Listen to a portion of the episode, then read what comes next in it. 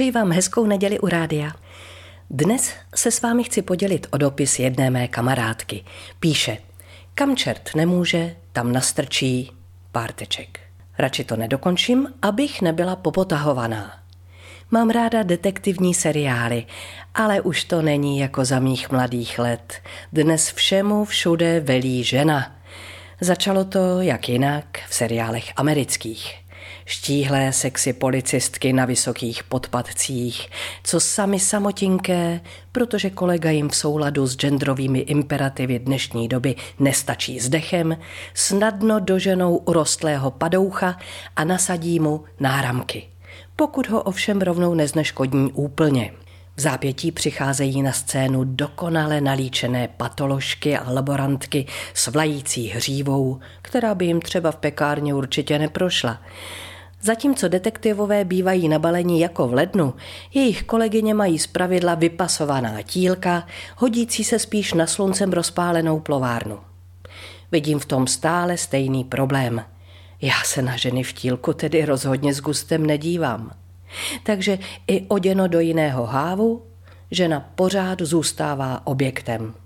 Faktem samozřejmě je, že ženy jsou většinou i oběťmi hrůzných činů. Ale i tady tak nějak mm, sexisticky. Jakoby zlé nakládání s muži nebylo dost přitažlivé.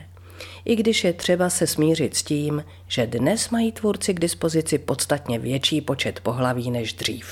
Preferuji seriály britské, Kromě kvality se jen tam a pouze tam vyskytují i doslova nehezké a starší ženy, které jsou ale ku podivu rovněž předmětem mužské touhy a souboj o ně může vést i k vraždám. Jak povzbudivé!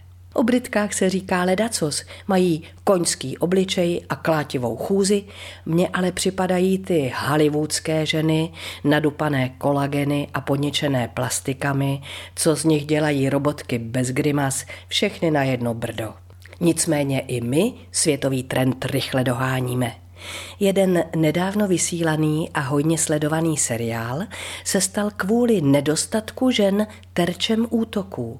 Darmo bylo vysvětlovat, že je natočený podle skutečnosti a že tehdy se ženy v těchto funkcích nevyskytovaly. Ale už se to napravilo. Křehká dívka, já bych ji teda podezírala z poruchy přijímání potravy, už kolektiv posílila.